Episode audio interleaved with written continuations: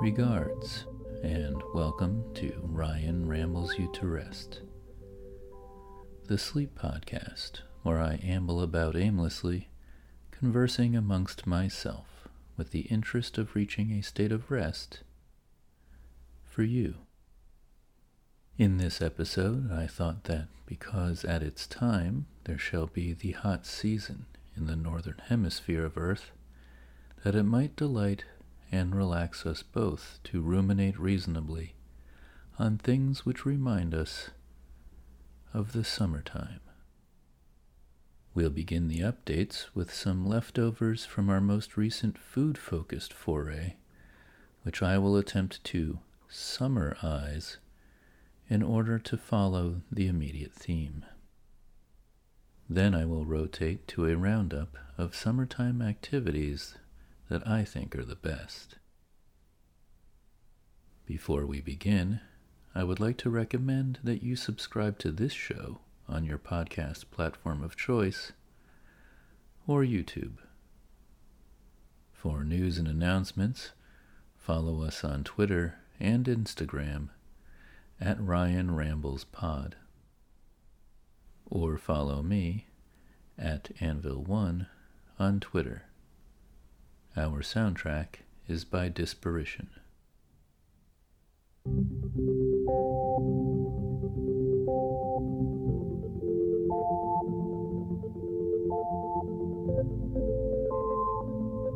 And now for some updates for listeners of this and previous episodes. In our last outing of updates, we examined exhaustively a handful of the many uses of cabbage. We talked mainly about the specific vegetable cabbage in broad terms, without diving too deeply into the many variations of the plant itself. Instead, our focus was on foods made with cabbage. There were several delicious dishes in the conversation, which I encourage you to visit or revisit. However, throughout that segment, I named a couple of Cabbage's compatriots with the promise of determining whether or not they were truly brother brassicas. They were Brussels sprouts and bok choy. The two geographically disparate delectables, I am pleased to report, are in fact related to cabbage, or, I believe more correctly, are cabbages. This on Brussels sprouts from wikipedia.org. Although native to the Mediterranean region with other cabbage species, Brussels sprouts first appeared in northern Europe during the 5th century, later being cultivated in the 13th century near Brussels, Belgium from which they derived their name. Its group name, Gemmifera, or lowercase and italicized Gemmifera as a variety name, means gemmiferous, bud producing. Forerunners to modern Brussels sprouts were probably cultivated in ancient Rome. Uh, note here that there is a citation needed for that claim. So maybe don't use that at a cocktail party you don't want to get called out at. Brussels sprouts, as they are now known, were grown possibly as early as the 13th century in what is now Belgium. The first written reference dates to 1587 during the 16th century, they enjoyed a popularity in the southern Netherlands that eventually spread throughout the cooler parts of northern Europe.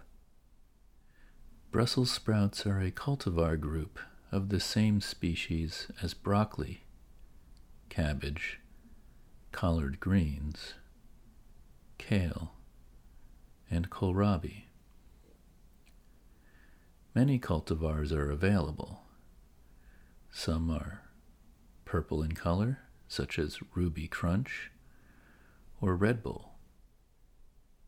The purple varieties are hybrids between purple cabbage and regular green Brussels sprouts, developed by a Dutch botanist in the 1940s, yielding a variety with some of the red cabbage's purple colors and greater sweetness.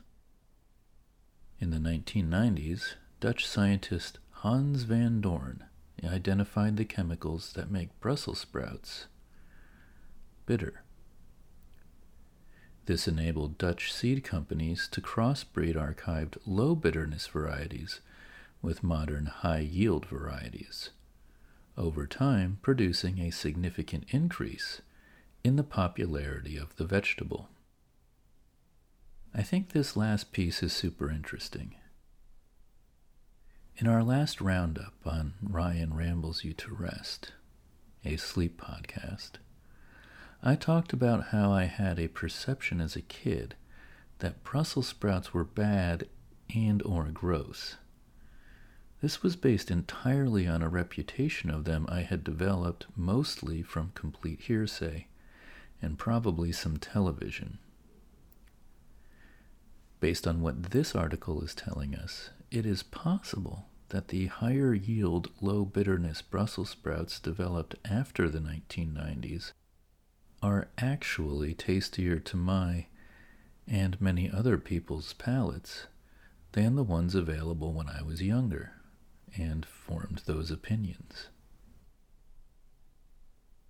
I also find fascinating, as I will momentarily follow up, that it is simultaneously possible that my own perceived popularity of Brussels sprouts has a lot to do with living in the San Francisco Bay Area. While they are grown most in the Netherlands for export, and also the UK for domestic consumption, in the neighborhood of 82,000 metric tons per year, we have the information about the United States.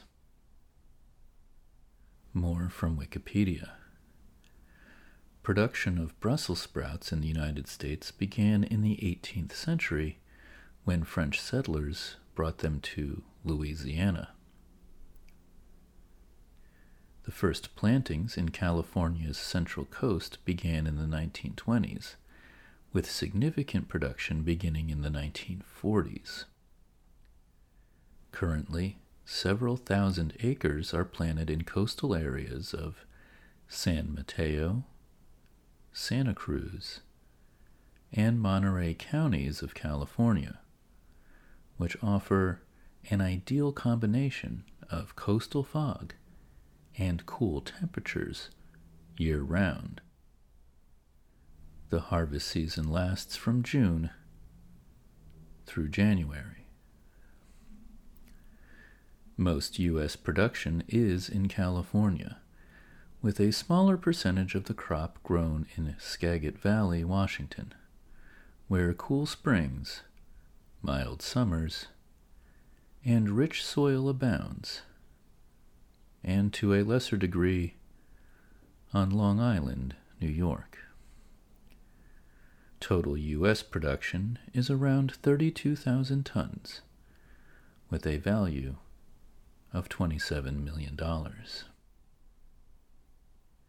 So here, all this time, I've been living in the cradle of American Brussels sprouts production without knowing it. California is the source of a great deal of American produce, so it is an unsurprising fact. But that the crop is even grown very close to where I live must have some impact on my current point of view.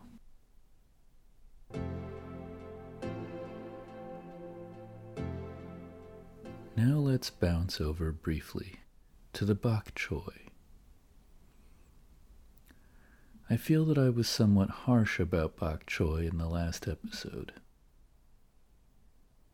I stated that it, like broccoli, is hard to reconcile in a recipe where it is generally a very pronounced statement. I should certainly spend more time with it, perhaps cook with it.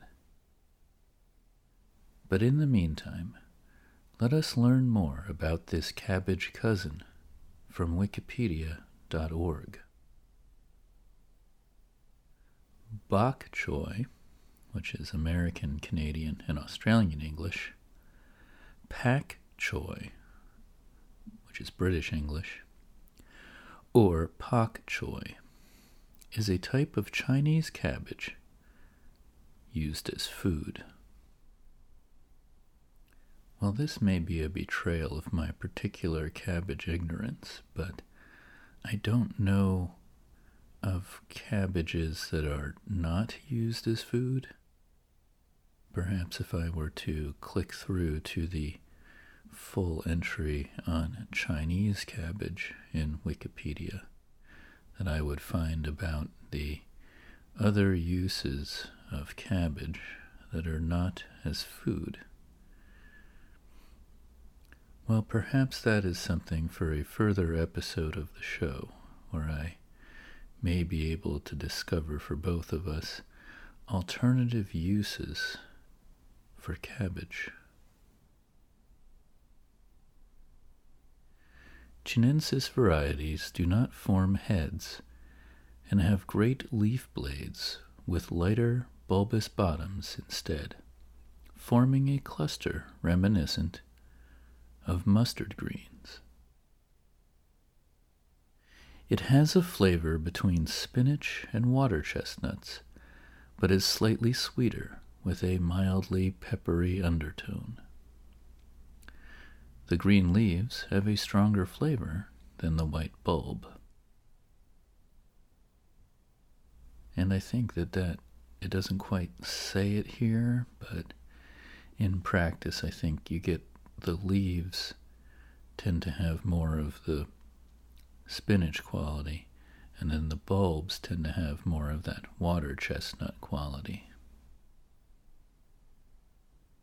Chinensis varieties are popular in southern China, East Asia, and Southeast Asia. Being winter hardy, they are increasingly grown in northern Europe. Now, that is the sort of basic overview that we have here. And we'll look a little bit more deeply. There's there's some other stuff in there that isn't that interesting. We move on to what I think is somewhat more informative and I think our kind of exploration here, which is looking at the spelling and naming variations. Here we go. Other than the ambiguous term Chinese cabbage, the most widely used name in North America for the Chinensis variety is simply bok choy the Cantonese for white vegetable, or shui bok choy, which is small white vegetable, and that is opposed to the dai bok choy, meaning big white vegetable, and that refers to the larger Napa cabbage. It can also be spelled pak choy, which we learned earlier was the uh, British English, bok choy, B O K C H O I, and pak choy, P A K C H O Y. In the UK and South Africa, the term pak choi is used. Less commonly, the descriptive English names Chinese chard, Chinese mustard, celery mustard, and spoon cabbage are also employed. Well, I don't believe I've heard the term spoon cabbage before. it makes sense. I think if you were to peel off the main part of a bok choy like you would celery, it has that sort of cup bottom to it that attaches, that's part of the bulb. So spoon cabbage makes some sense, that it resembles spoon. Although it does sort of beg the question is there a fork cabbage? Or a knife cabbage? What is labeled bok choy may come in two forms. White bok choy. There's a Chinese character writing of it here that I, you know, don't know, but it says that it is translates to milky white. And the other is Shanghai bok choy, which translates to Shanghai green. White bok choy is usually more expensive and has dark, crinkly colored leaves and stem portions that are white and crisp texture that is more suitable to Cantonese style cooking, stir fries, and simple or raw preparations. Shanghai bok choy has greater availability in most American markets and has mild tasting spoon shaped leaves that are lighter green with stems that are jade green instead of white. The texture of Shanghai bok choy is less crisp, and it gets slimy if overcooked, but otherwise can often be substituted for white bok choy. So this sounds like there's been an awful lot of formal confusion with regard to the varieties of cabbage between Asia and the West. I left one part out about how bok choy started out as a completely separate classification of plant, and also a part which said that the Mandarin characters for white cabbage are also used for Napa cabbage. Now, I also found it interesting that there are two kinds of bok choy. I suppose I have always been dimly aware of this from shopping at my local produce markets, which carry both. But I think that, to be completely fair, as I have talked about bok choy until now, I was certainly thinking about the green version, the Shanghai bok choy. After reading all of this, I feel like that I do truly owe bok choy a little bit more time on the palate and in the kitchen. If I have the opportunity between now and when we meet again, I will update you on whether my feelings about bok choy have changed.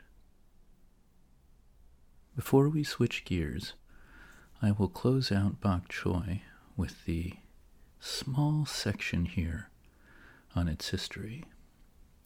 A paragraph of information condensed into one sentence as follows Bok choy evolved in China, where it has been cultivated since the 5th century AD. The only thing I think I can really add to that is that I believe that that makes it among the oldest known foods we have talked about on this show.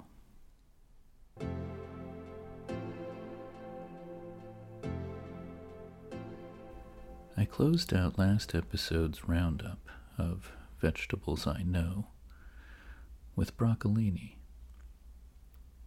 I said that I prefer broccolini to broccoli and believe it to be the superior vegetable than the one I grew up with and today do not care very much for.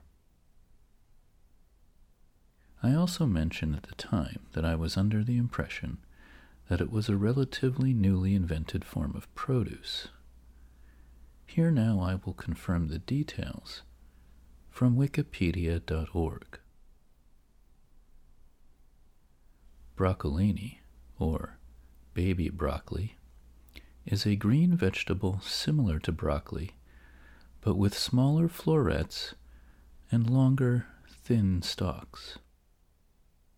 It is a hybrid of broccoli and gailan, which is sometimes referred to as Chinese kale or Chinese broccoli. Both cultivar groups of Brassica oleracea.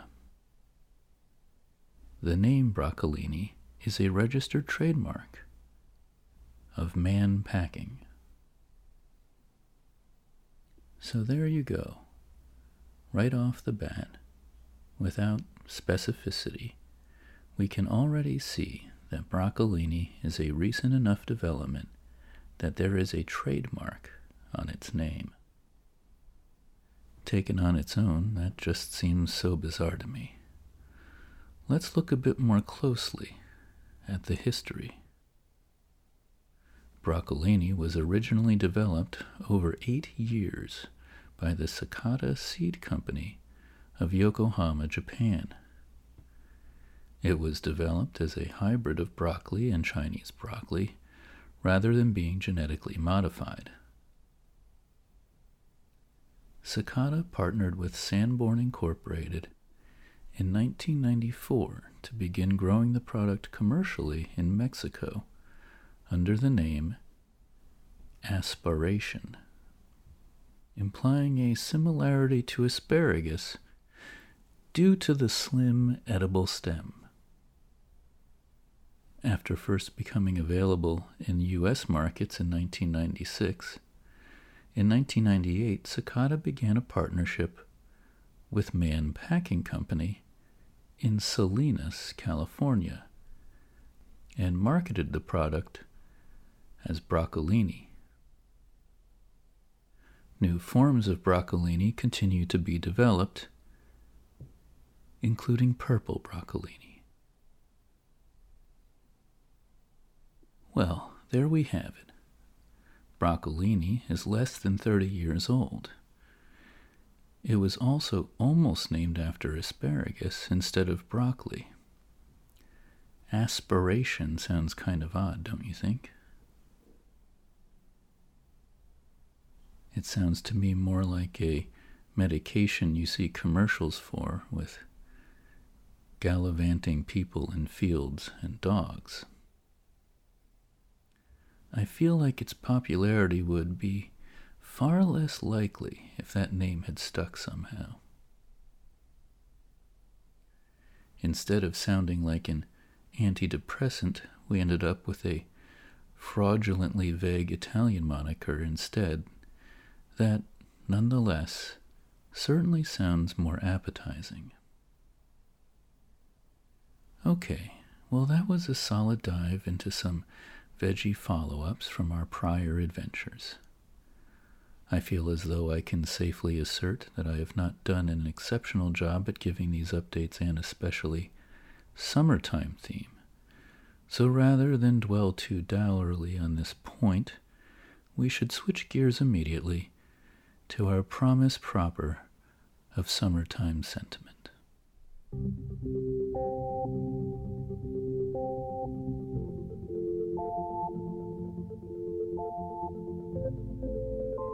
Well, now, since I succeeded so unspectacularly to date with the roundup of vegetables I know, a saga documented thus far in episodes 2, 3, and 6 of Ryan Rambles You to Rest, I thought I could try another topic for the roundup favorite summertime activities.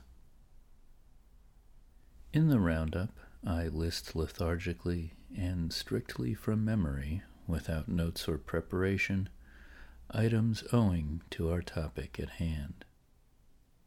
Now, whereas the proper categorization of certain produce as vegetables has somewhat stymied our endeavors where the naming of vegetables has been concerned, I project that we should not face such challenges in the undertaking of the naming of my favorite summer activities. However, in the interest of accident avoidance and embarrassment avoidance, I shall list briefly the following non summer activities to get them out of mind ice skating, skiing, sledding, snowball fighting, snowman making, hot chocolate making and drinking, winter or fall soup making, pumpkin carving, turkey pardoning, and jumping in leaf piles. Also, curling, about which I previously provided a bonus episode of this podcast. Now then, where to begin?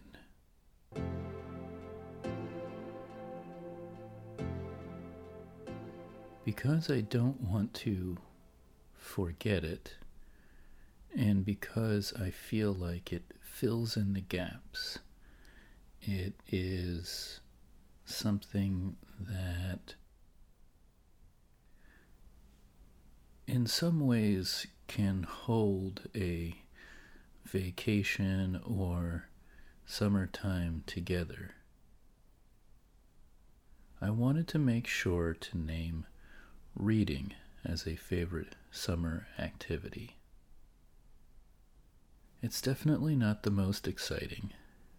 In fact, it might even be the least exciting. But it's quite transcendent. It's something that you can do just about anywhere and is kind of a perfect way to kill or pass the time between all of the other activities you enjoy during the summer. It fits right in there.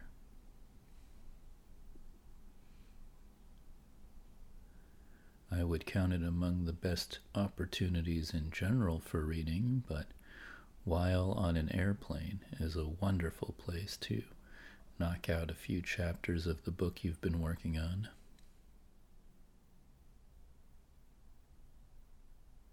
I remember one time I was so enraptured with a book that I read most of it during a cross country flight. I think it was a long six hour flight east to west, and it was coming home from vacation visiting family on the East Coast during college, and I had been working on a paper for one of my classes that that I think was science fiction focused, and I had just picked up The Divine Invasion by Philip K. Dick. And that book, if I remember correctly, was a little bit of a slow starter, and I began it at the beginning of the vacation, but then it suddenly just clicked into gear, and I finished the book on the plane. I'm not sure how many pages it was, but it was a real page turner for me at the time, and I don't know if I was doing anything else on that flight but powering through the book.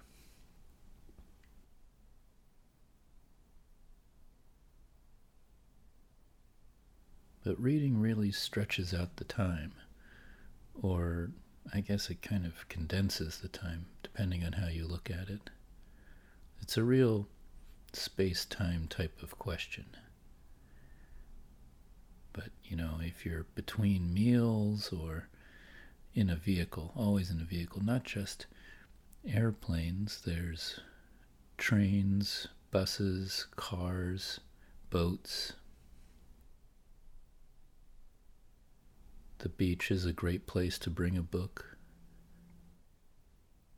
Every year with my partner, we have a get together with her side of the family that involves all of the immediate siblings, and we get together somewhere in the country and usually get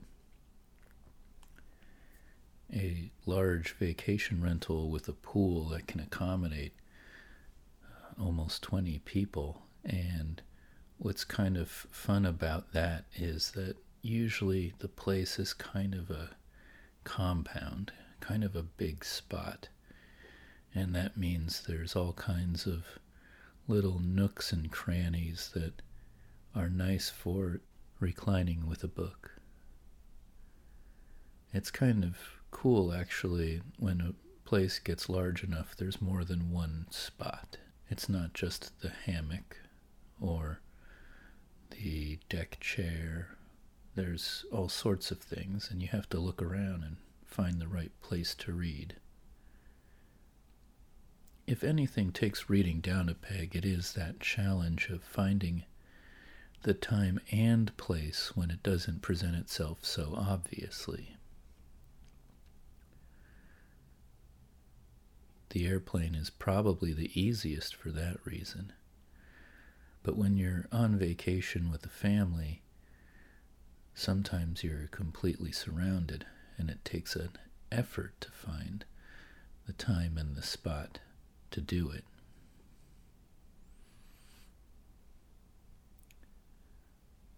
And maybe that even counts as being part of the activity itself of reading, is finding both the time and the place to do it.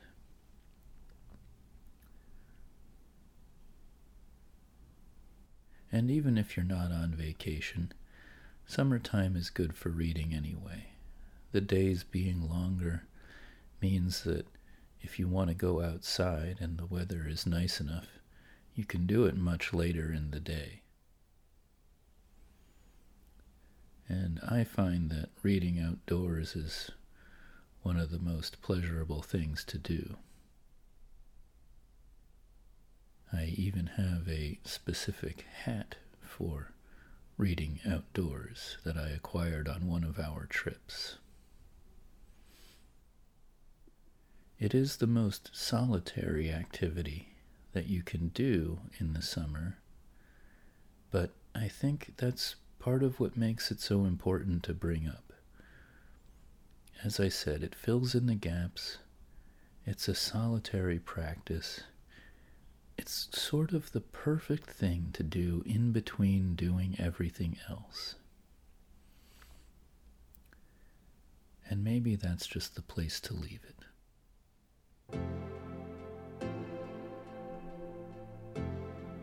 If you thought that reading was a bit too anti summer, then you may take umbrage with my second choice here, which is going to the movies. It's no secret that I'm a big movie fan, but it may not be as well known that I generally don't enjoy stifling heat and I tend to perspire very easily. So, for me, having a quality and enjoyable escape from the heat is more important than having a plan of what to do in the heat. But everybody knows that the summer is a big time for movies all of the big popcorn blockbusters come out in the summer. The big summer hits are kind of a tradition at this point. I remember what to me is kind of the first blockbuster and superhero movie of my lifetime that was a big deal was the first Tim Burton Batman movie. And I remember that that movie was in theaters for months. And I think back then in general, movies lasted longer in the movie theater. Of course, I liked the movie a lot, but it was also a great and reliable break from the oppressive heat. And I think we went to see that movie many, many times. I don't have a count for it, but it was a movie that was relatively universally liked, at least by kids my age. And so it made it an easy activity to choose whether it was just with me and my parents or spending time with my cousins, that we could simply go and watch Batman. I also remember, speaking of seeing movies with my cousins, I also remember that they came out to visit California and it was the summer that Terminator 2 was in theaters. And that was another summer blockbuster, if there ever was one. If I remember correctly, a group of us went to the movies, and I went and watched T2 with my cousin, and they were having a promotion at the movie theater where they were, I think, selling sunglasses to go with the movie which was kind of funny. We ended up with matching sunglasses, even though they were definitely not branded to the movie and weren't even the same style that Arnold wore. But we didn't care. We were just kids enjoying the summer movies. More recently, I remember a couple of summers ago here in San Francisco, we had a very punishing heat wave, and a few of us went to the movies, and it was the first time that I could remember in a while really needing to retreat from the heat in San Francisco. Normally in San Francisco, we have a regular amount of overcast during the summer season, and escaping from the heat isn't such an essential ability. Most of us don't even have air conditioning. And most of the time, that's okay.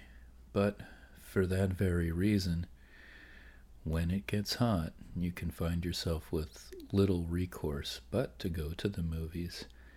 And this one day we were having a heat wave and just decided that was it we were going to go downtown and we went to the Metreon movie theater and we stayed inside, I think, the whole day. I'm trying to remember what all we watched. I know for certain that two of the movies weren't new movies.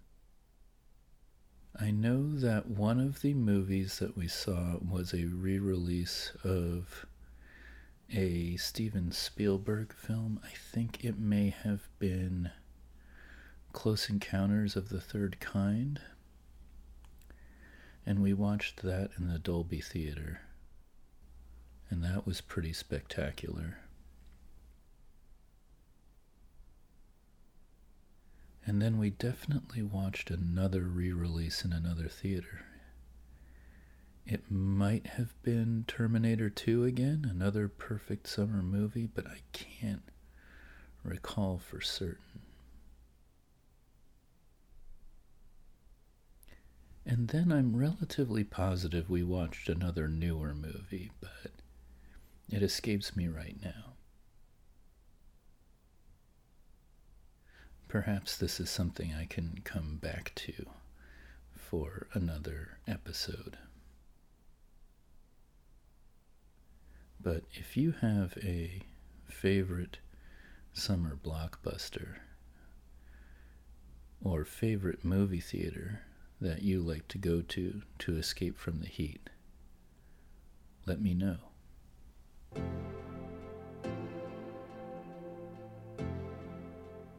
It shouldn't come as any surprise that the first legitimately outdoor activity that I would want to name for a roundup of favorite summertime activities would be a cookout or a barbecue.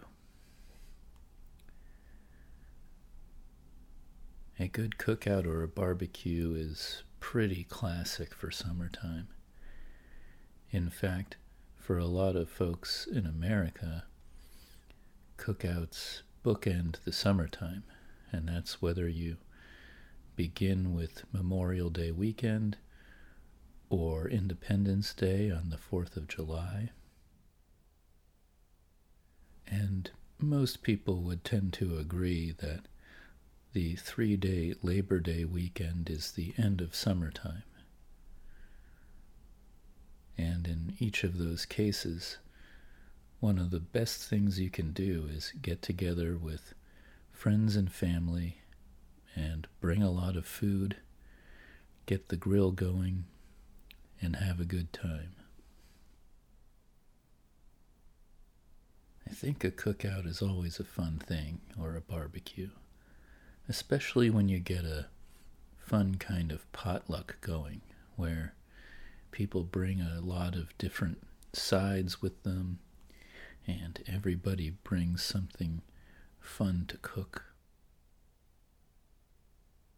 Since my partner and I are primarily vegetarian when we cook and eat at home, a barbecue is an exciting opportunity for me personally to have a good dose of grillable meats.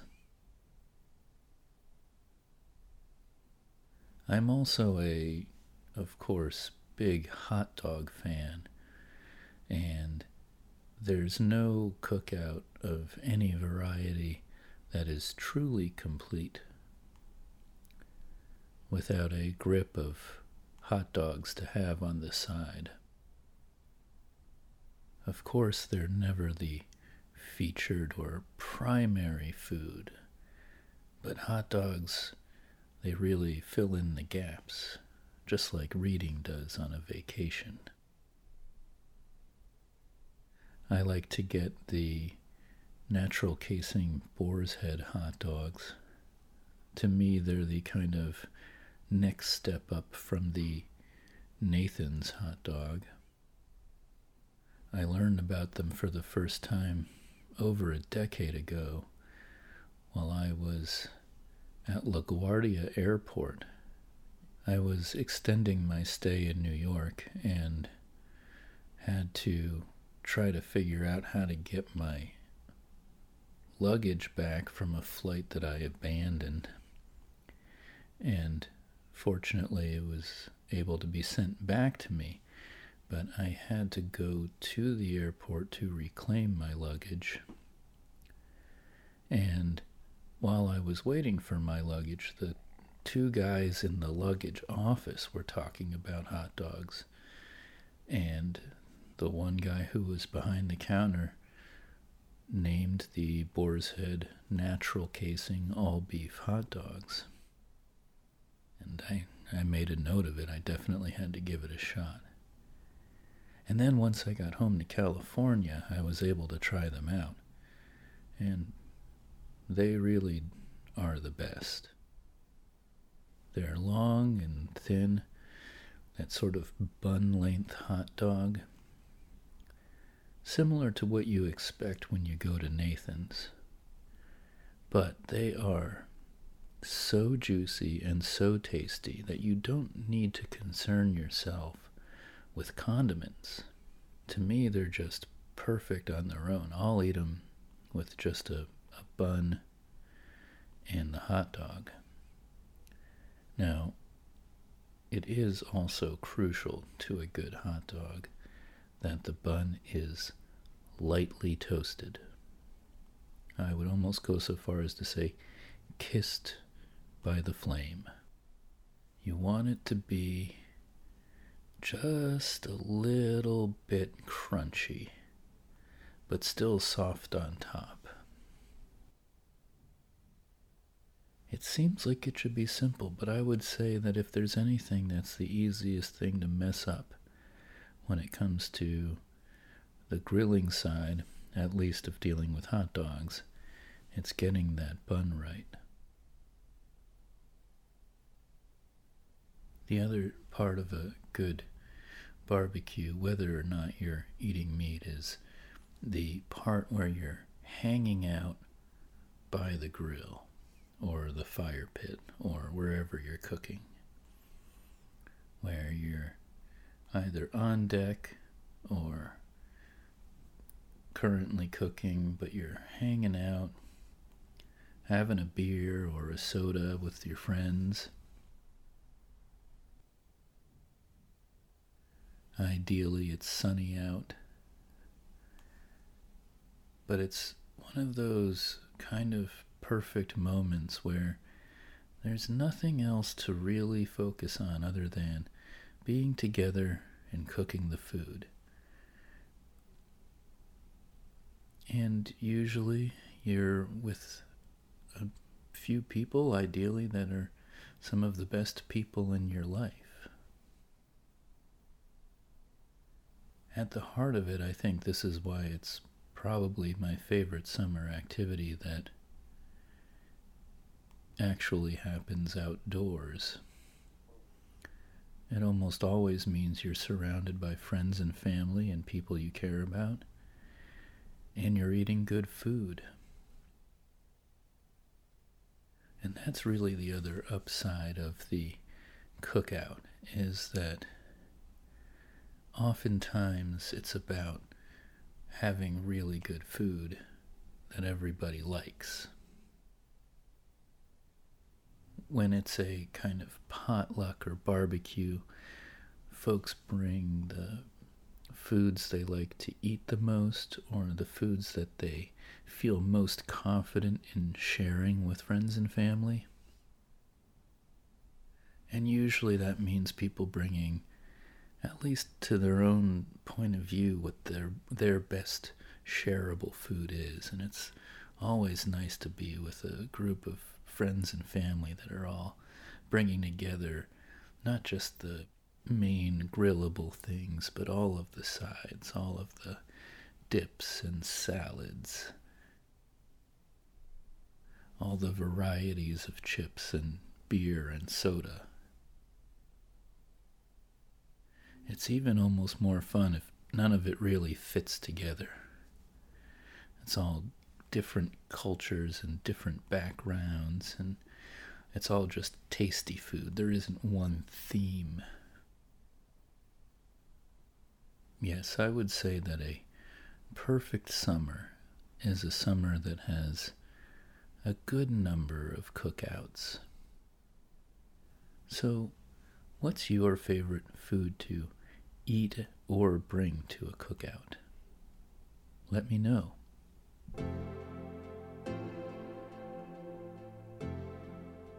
My next favorite summer activity is a bit of a catch all, and it definitely can be inclusive of a large variety of other summer activities, including the barbecue and the reading that we've already talked about.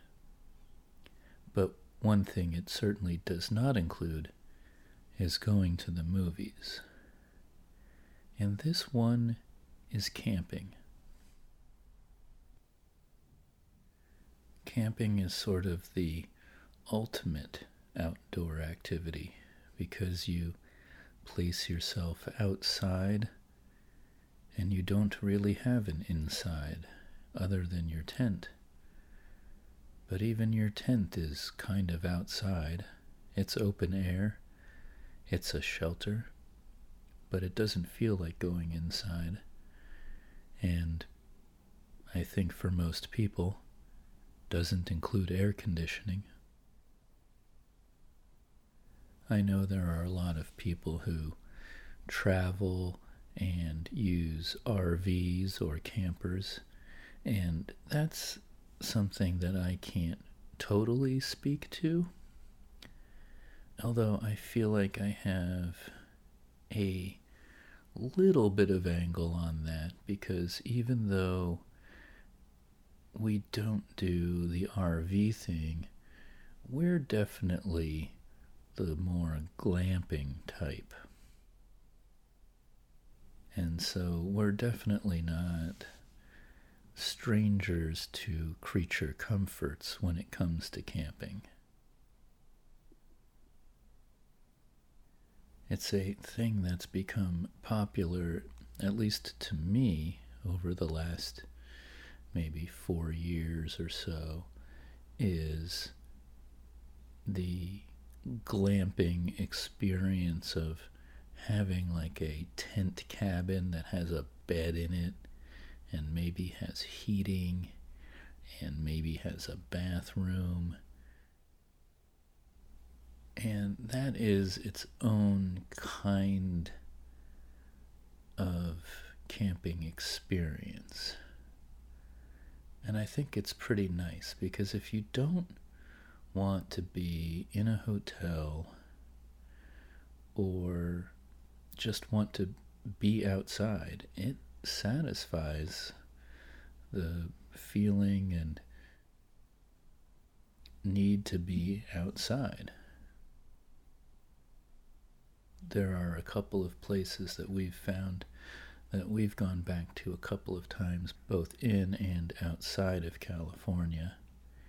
And it's kind of an addicting experience in that the upside to the tent cabin thing is that you do pack lighter and you definitely have fewer concerns or worries than you would at a regular campsite. But it's not that far off. Now, one of the reasons that I have come to love camping is that living in Northern California, we have all up and down the coast redwood forests and many of these state and national parks that have them have pretty good campgrounds. In some of the cases, your campsite might have you at the foot of a series of large redwood trees. And redwood trees are truly magical a nice redwood forest or redwood grove is kind of not like anything else to me. In recent years, I've really come to love visiting them because they don't cease to impress me with their beauty. They're so big. It's sort of like how I've just been continuously an urban dweller. I'm definitely a city mouse. And one of the things I've always loved about big cities is the bigness, the skyscrapers, the tall buildings, the bustling traffic and all of the people and the the majesty to me is how big it is. And in a way, the redwood grove carries some of that majesty in the wilderness form because the redwood trees are gigantic. They can be thousands of years old and hundreds of feet tall and 15, 20 feet around. They're skyscrapers in their own right.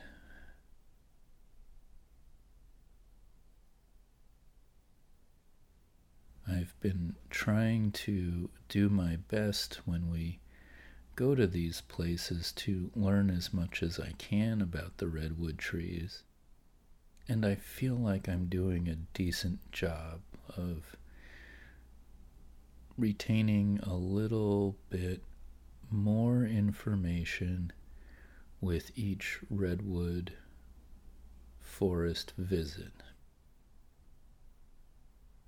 Every campground or redwood forest has a visitor center, and usually there's a wealth of information there to process, whether it's pamphlets or exhibits, or even along the trails, just plaques and information.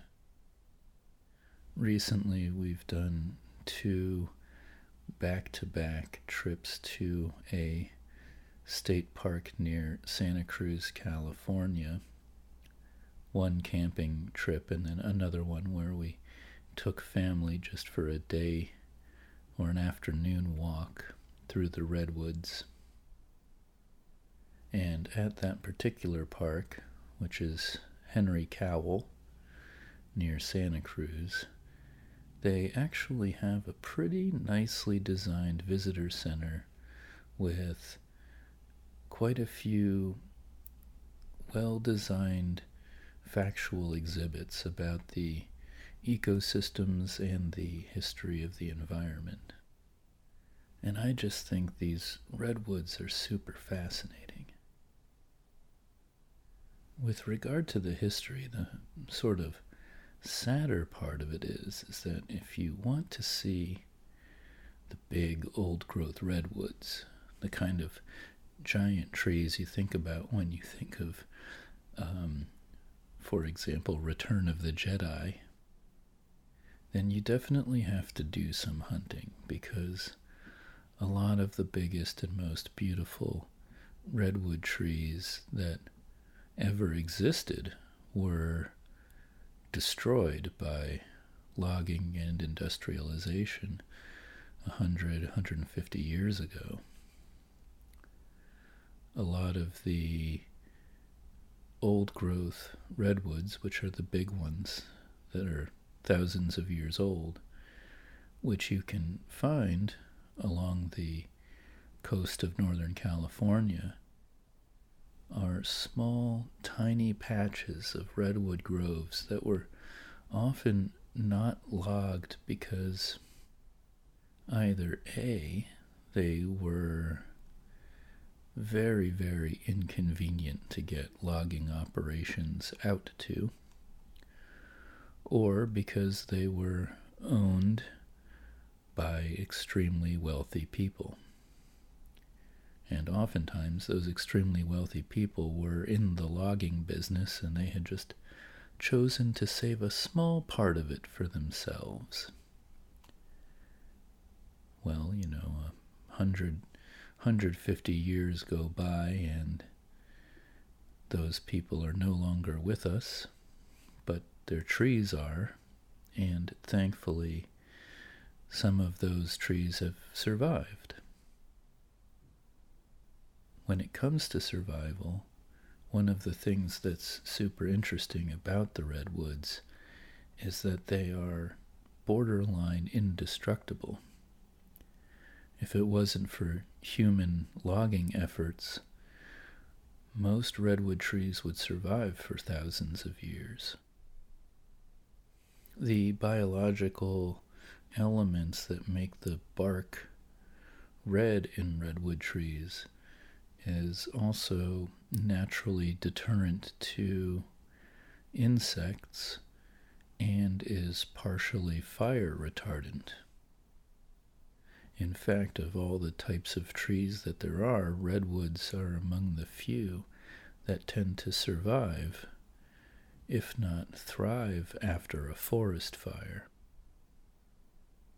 So when you go to an old growth redwood forest, you'll find that many, if not all of them, have some fire damage because they've been around so long, they've been in sometimes multiple forest fires. And they survive. The redwoods survive the fires and continue to grow. It's kind of funny, but what ultimately kills them most of the time is the wind.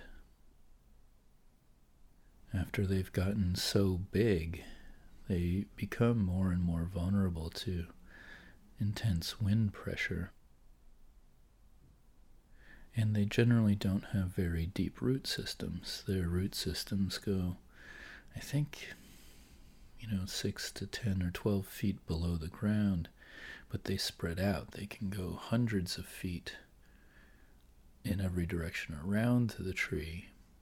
And usually, the result of that in these groves is that the redwood trees sort of hold each other up. They share their root systems to keep each other standing.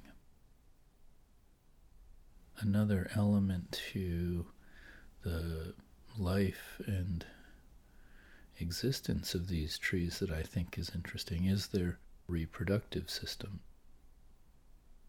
Now, the redwood trees do generate pine cones and seeds, but it is not their primary method of reproduction.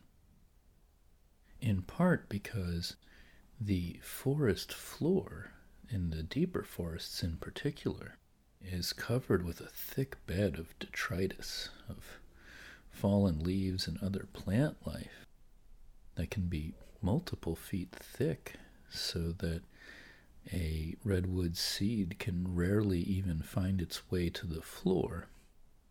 And if it does, it's got quite a lot of competition to grow in an environment that is dominated by these again, ancient trees. Or even if they're not ancient, even the younger ones can be competitive. So, interestingly, there are two other more common methods of redwood procreation. One is that new trees can grow directly out of the root system of the existing redwoods. So sometimes you'll have a tree in one spot and then you'll have you know a few meters away the offspring of that tree growing up just straight out of the root system.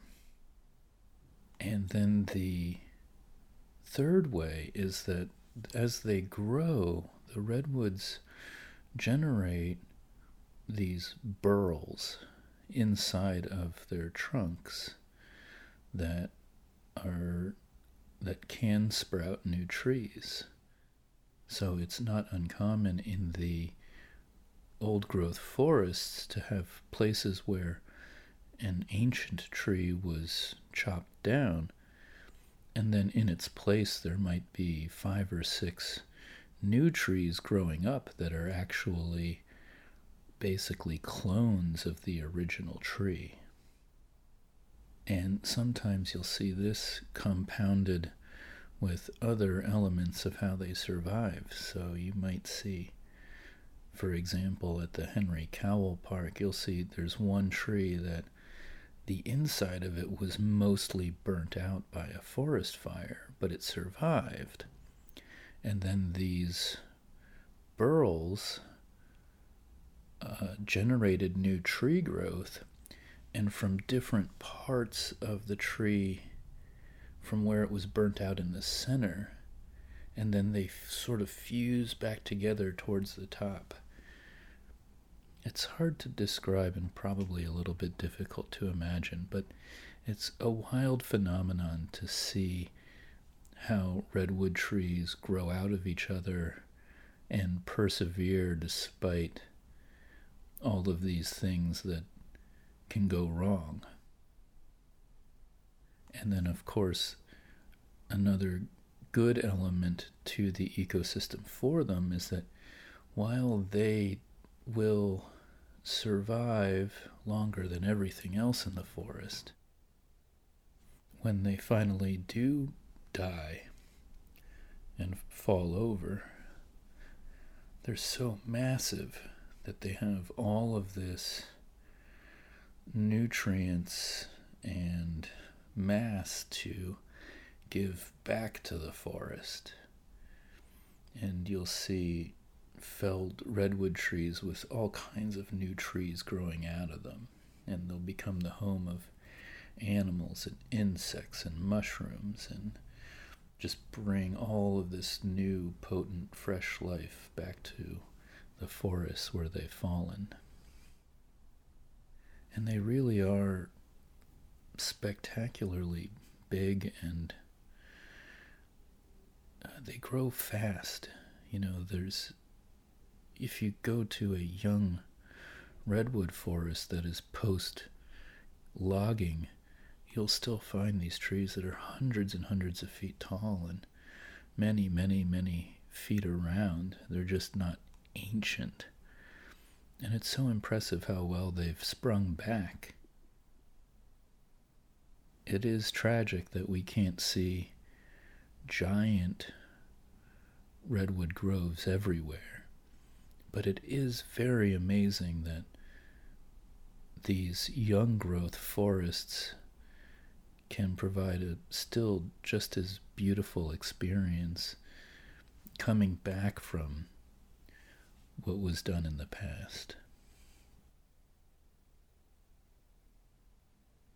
So that was a bit of a digression, a bit of a ramble off of the primary topic, that is camping.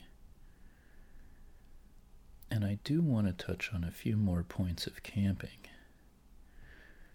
before definitely having to move on. I've always been a little bit of a gear fanatic. I went to film school and loved all of the gear that came with film. I've done professional work in photography and I love all of the equipment that comes with that. And camping is absolutely no exception. In fact, it's probably the most gear forward fun you can have. One of my favorite things that my partner and I like to do after going camping is to stop by a camping store like an REI on the way home from camping. And while the experience is still fresh in our memory, go through there and pick up some new items that we realized would have been really nice to have while we're out in the woods. I love it. Everything that has to be collapsible, stowable, all of the needs that you have, being able to provide yourself with the ability to cook food. And we're not very rustic types, you know, we have gas burners and such. I love the challenge of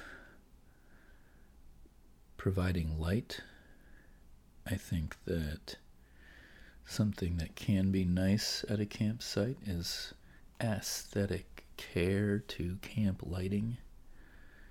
So I've recently gotten into trying to figure out how to easily provide and ideally not obnoxiously provide string lights to a campsite and then the other lighting challenge that I haven't really been able to successfully or easily overcome is finding just the right kind of lighting for the table at the campsite. For us, the table tends to need to be dual purpose as a social location for playing games or eating but it's also sort of the main kitchen counter. It's really difficult to find lighting fixtures or devices that provide the right quality of light, especially for the camp table. So, if you happen to know a good lighting solution for camping, and especially for use around the table that gives a good soft spread, let me know. There are so many great things about camping, but before we move on, I want to get just a couple more things. And we were just talking about lack of light, but the other two things that are important to me are also related to light. And the first thing, which I think probably comes to mind for everyone, is the classic campfire. You really can't call it camping without a campfire. Camping without a campfire almost seems like it's only half of camping. We recently went camping and the campsite, the person who sold wood to campers had left for the day when we got there, and we were definitely not about to camp without a campfire. The person at the gate told us that we would have to go outside of the campground and buy wood at a grocery store. And in this case, we were camping near civilization, so to speak so that it wasn't a major inconvenience to have to go into town to get wood. In fact, we were staying close to a few towns, and on our second night after a long hike, we went to one grocery store and they were sold out of wood, and we had to go to another neighboring town to get wood in those circumstances, it's not that big of a deal to have to go and travel for your supplies. But it's definitely a personal pet peeve of mine when a campsite doesn't have a good camp store or good infrastructure for providing things like wood. I'm realizing that I am digressing here from the light related final couple of things, but I definitely need to touch upon the essential coolness of the camp store. It goes hand in hand with how I feel about camping gear. There's, you know, emergency equipment. There's some food if you're desperate. There's some essential supplies like wood or gas or water. But there's also fun things like games or foods that you don't need to survive but are fun, like ice cream. One of my favorite things that we've gotten from a camp store in the last uh, couple of years was a National Parks edition of Trivial Pursuit. And it comes in a wooden, not wooden, but a plastic wood themed container that's held closed by a carabiner and it just holds a pretty thick deck of national parks related trivia cards. And just like any trivial pursuit game, it has five or six different categories per card. But what's different is that its rules are set up that you don't need a board. You just collect the cards that you get right, and then you play to a certain number of collected cards and then all of the categories have a different bent that still twists it into national parks trivia. And it's super fun. It can go for hours if you want. I don't think we've gotten through our entire set, and we've taken it camping a few times and even to a family gathering. The only criticism I would say I have for National Parks Trivial Pursuit might be that there's a bit of an imbalance in the difficulty of the questions. You'll definitely just luck into one category being harder than the other. You roll a die to see which one you get, but sometimes the questions are super easy, and other times they require some level of absolutely ridiculous esoteric knowledge about national parks or nature or history. But it's still a great camping game because it's so compact and easy to use and doesn't require very much. We love being able to play games, and playing games with friends while camping is super fun. But most games in general aren't very outdoor friendly, so it's nice to have a few good ones in your back pocket when you go camping. And sometimes a card based game is the way to go. So, walking backwards mentally from Trivial Pursuit through the camping store and back to the campfire. The campfire is essential. It provides the possibility of the iconic camping snack s'mores. S'mores, which I am not a big fan of, but I definitely would not fault anybody for loving it or, if not loving it, appreciating its importance in the camping experience, which I do. In general, I'm not a big sweets person, so s'mores don't quite hit it for me. And I haven't been the equivalent fan of cooking a hot dog on a stick, even though I love hot dogs, or um, the pie iron type of chef.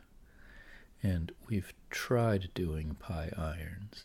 I would say that we've been diplomatic with pie irons. We've given them a shot, their fair due, if you will. But I would say that our success level with having enjoyable, even as a snack or silly food, food from the pie irons has not been very successful. If you aren't familiar, the pie iron is basically a cast iron square of metal with two clamshell sides that you can put pieces of bread in and whatever filling you want, and those sandwich closed, and then have a long handle so that they can be held over a fire or placed in a fire. It's an interesting idea, but I think it's just like s'mores, a bit of a fun thing to do, and not the kind of thing that you would want to rely upon for a meal. Like, you don't really want to depend on your food that comes from your pie iron for dinner. But if you, dear listener, are an expert with a pie iron and have some advice for me about the best way to use a pie iron, then I would love to hear about it because I would say that we have not given up on the pie iron, but we definitely need some convincing. I don't think that you need to be a very serious pyromaniac to enjoy a campfire and all of its beauty, but it doesn't hurt. Two of my best friends are definitely lovers of a campfire, and even though I myself am not a big pyromaniac, I was much more as a kid. I would I would definitely be glued to the fire as a kid. Less so now. But watching the two of them during a recent camping trip bond over the fire, over burning the ends of sticks and whatever other things they could get their hands on was kind of wonderful. So, a campfire that you appreciate as much as someone else with you appreciates, having a campfire buddy, that's got to be up there. That's a great thing to have. I've become more of a sit back and enjoy the fire type of person. And if I'm honest, I've gotten kind of frustrated with the smoking out of the clothing experience of just being more or less coated in a layer of smoky smell. It's kind of a nuisance, but I don't think you can trade it. I don't think that the alternative is good. You know, you take the, the full on smoke out for all of the joy and pleasure that the campfire brings. It's a social, communal space too.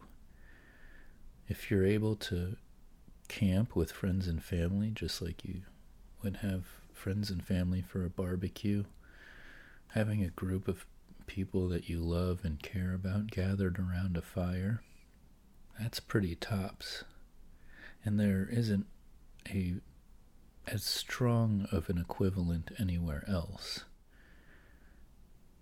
We talked about how the grill kind of gets there during a cookout, but the campfire is got to be the ultimate because it, it can also be the grill. But it's the the warmth and the place that everyone gathers around. So, this last light related thing to camping is kind of the antithesis of the other things I've already talked about, like the string lights, the flashlights, the campfire. And it's an activity which can be enjoyed solitary like reading or with a group. But one of the things that I absolutely love is stargazing and to be able to truly enjoy some stargazing, you need to get away from the campfire. Sometimes it's the thing that you can do once it's time to let the campfire go. Like it's time to let the campfire burn down and there's no bright flame anymore and you're down to coals. Or else it's something that you can do as kind of a night walk. You can walk around the campgrounds, or maybe you have a trail that is nearby that is good for nighttime or if you're lucky, maybe you are staying at a campground with a astronomy program and there's folks with telescopes that can show you things that you won't be able to see with the naked eye. But really, even without the instrumentation, the sky at night it can be beautiful Hopefully, you can camp far enough away from a city to see stars and galaxies and planets. The perfect situation will be that the moon isn't in the sky to drown out the view of everything else. But I just think the night sky is something so magical.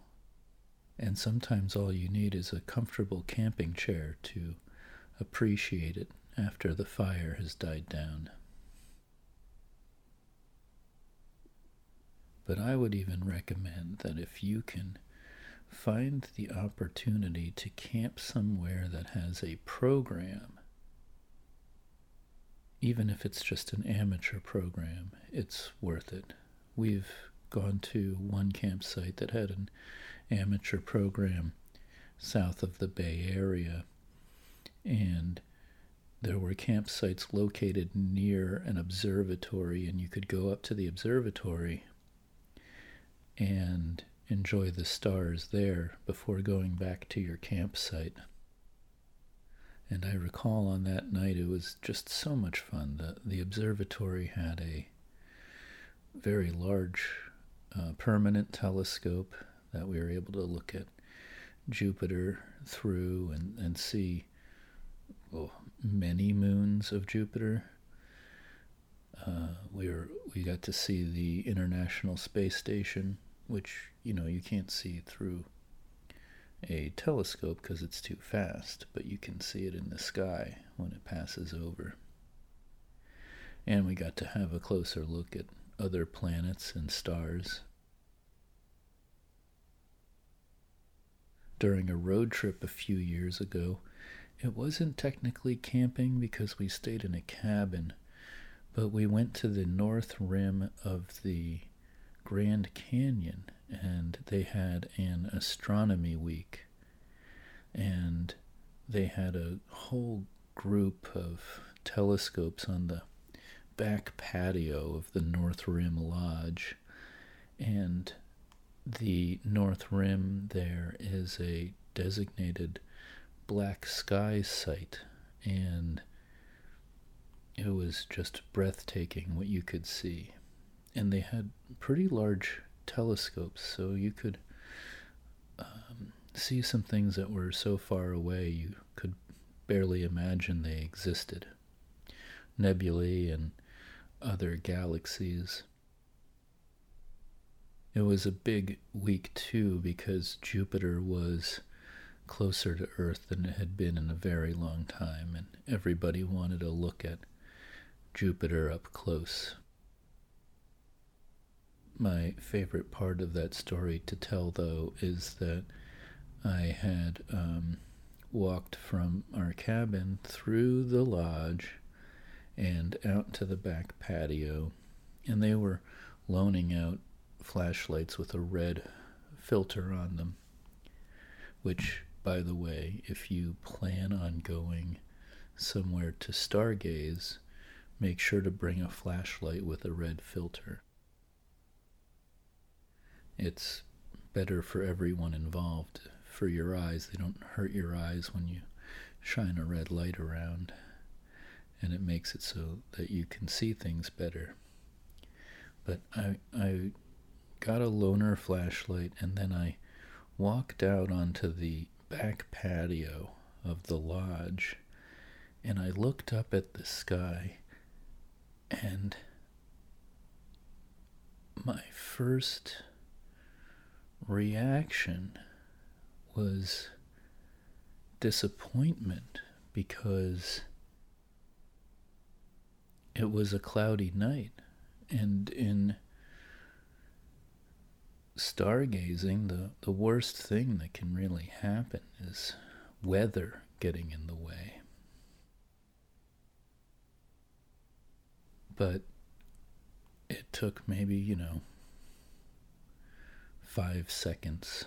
Not very long, but long enough to be a little bit embarrassed for me to realize that it was a completely clear night and there were no clouds in the sky.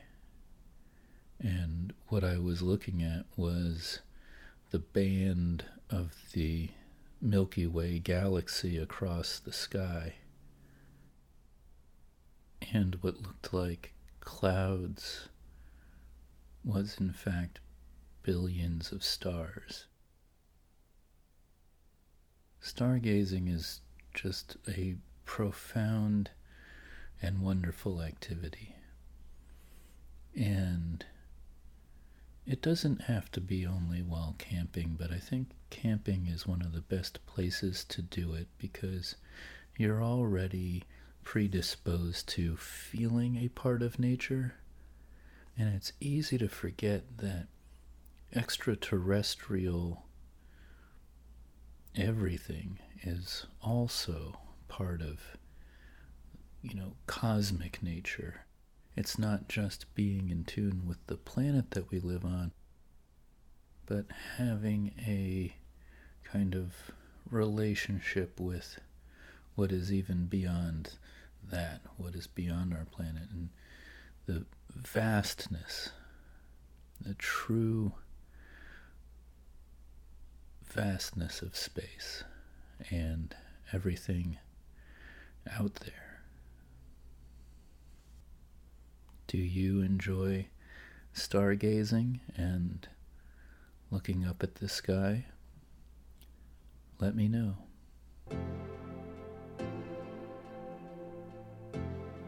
A good segue away from camping may have been stargazing, although I do feel like stargazing is perfect for camping. But a good segue away might be a good hike.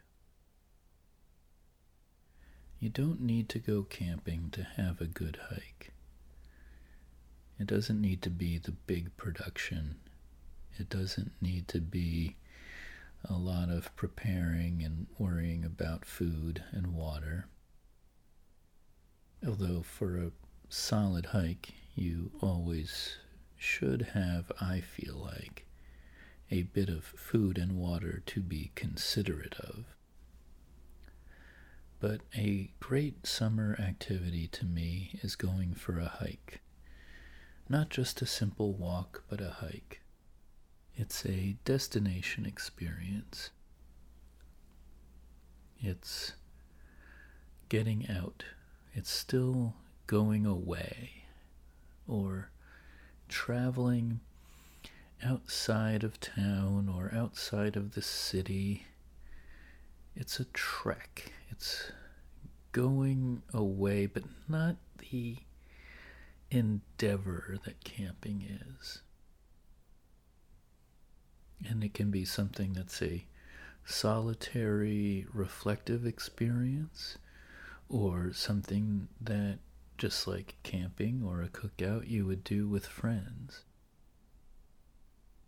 But I think the hallmarks of a good hike are almost like a mini version of camping, of having uh, a, separation from, you know, being at home and going somewhere else, of having a little bit of preparation, you know, having a canteen of water, making sure that you have a sandwich or trail mix, and maybe having some of the right gear in addition to that, like a flashlight if you think it's going to go for a while, or a windbreaker if you think it's going to get cold or wet. The best hikes have built into them, to me, a bit of a narrative. A lot of popular trails are loop trails and still others are often destination and return trails. But in every case, the experience has a kind of baked in narrative flow. And I love that about the experience of the hike that you set out from somewhere and the, the first few minutes of a hike are some of my favorite because it it's just now beginning. It was anticipated until now. There were plans in place. Preparations were made. But there's a moment where you step onto the trailhead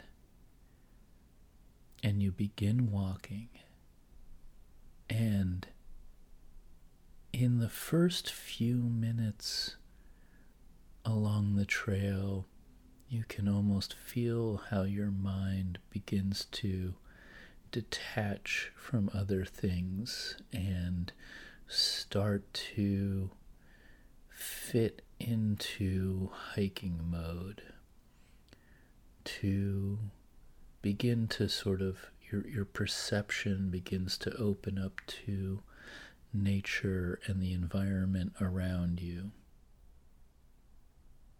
you become more hyper aware of smaller details in your environment and less aware of macro concepts that were maybe weighing you down before or bearing on you before.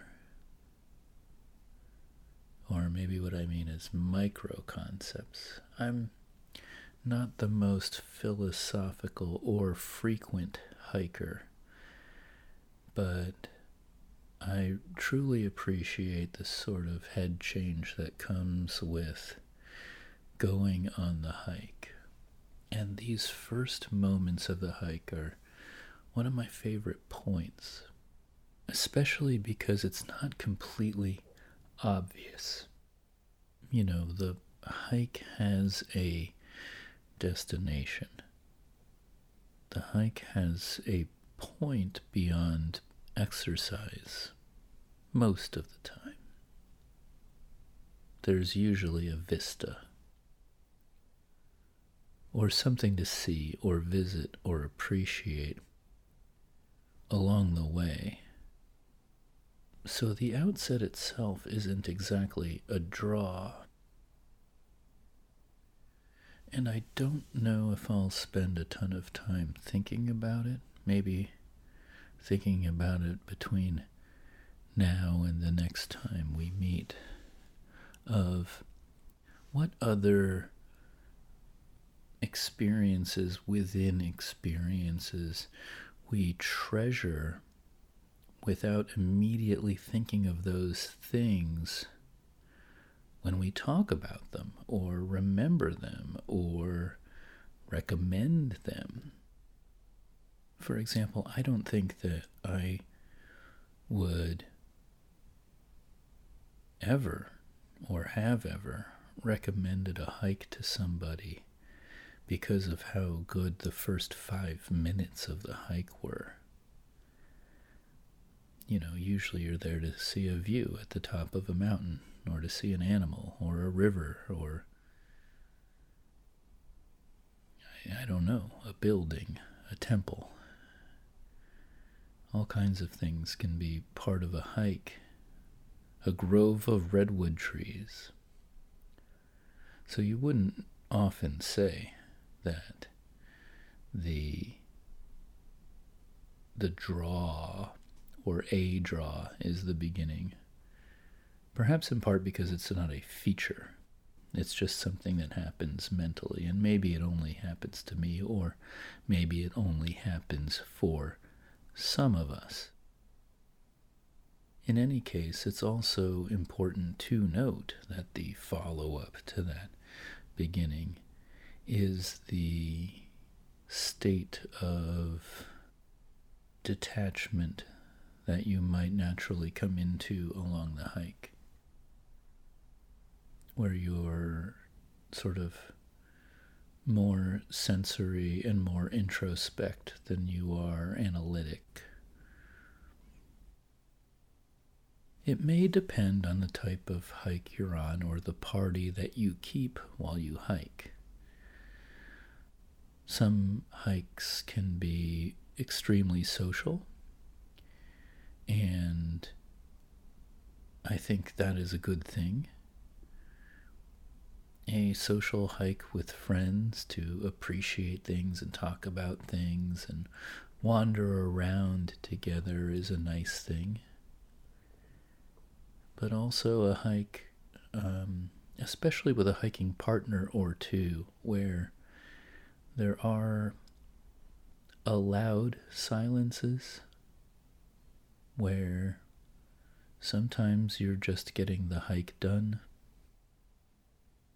I feel like that to me might be the ideal state of a hike is one that is not perpetually social, but one that has the benefit of having social moments, whether you stop to admire a view or take a water break or a lunch break,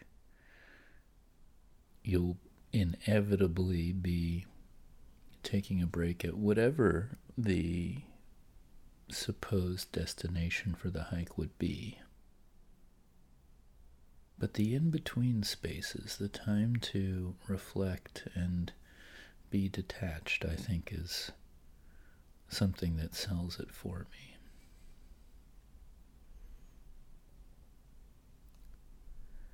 I also like it that a hike can be challenging, that there can be something that is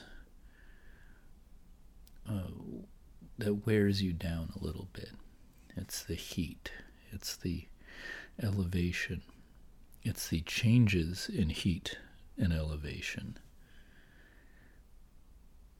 I'm sure there are plenty of debates out there about what makes a hike a hike, but I definitely tend to think that for me to want to call it a hike, there ought to be some challenge, some difficulty involved.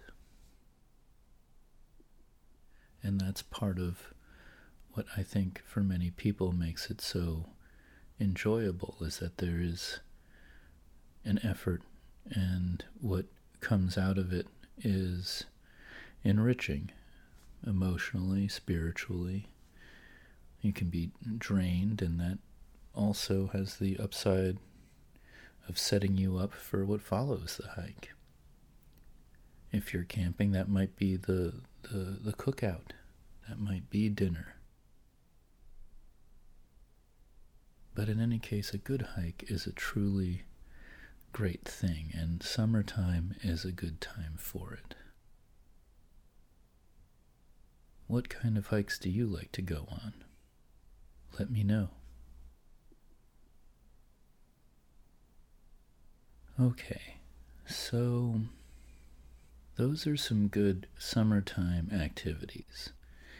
And I know that I have not even gotten to all of my favorite summer activities which makes me think that I may need to return to this roundup, which definitely makes me somewhat concerned that this could be going in the direction of my success with vegetables I know. But I think that we might both agree that perhaps there are a handful of other great summer activities that I have not even mentioned. And I say this knowingly because I am a lifetime lover and aficionado of roller coasters, and I haven't even brought that up.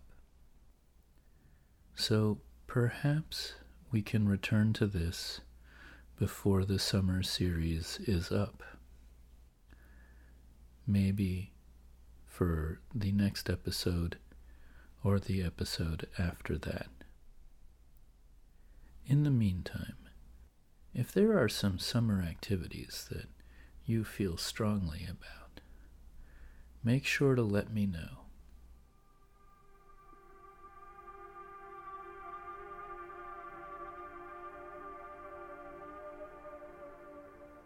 And here's where we'll leave it for this episode. I hope you have been thoroughly rambled to rest and are not listening to what I am saying right now. However, if for some reason you are conscious at this time, I will leave you with these parting words. Zany, arrange, rampant careful,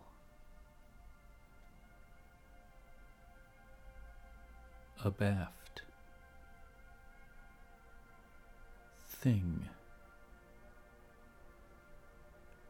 guiltless, aware, phobic, and railway. Thank you again. I am your host, Ryan. Music has been by Disparition. And I'll see you in the next episode.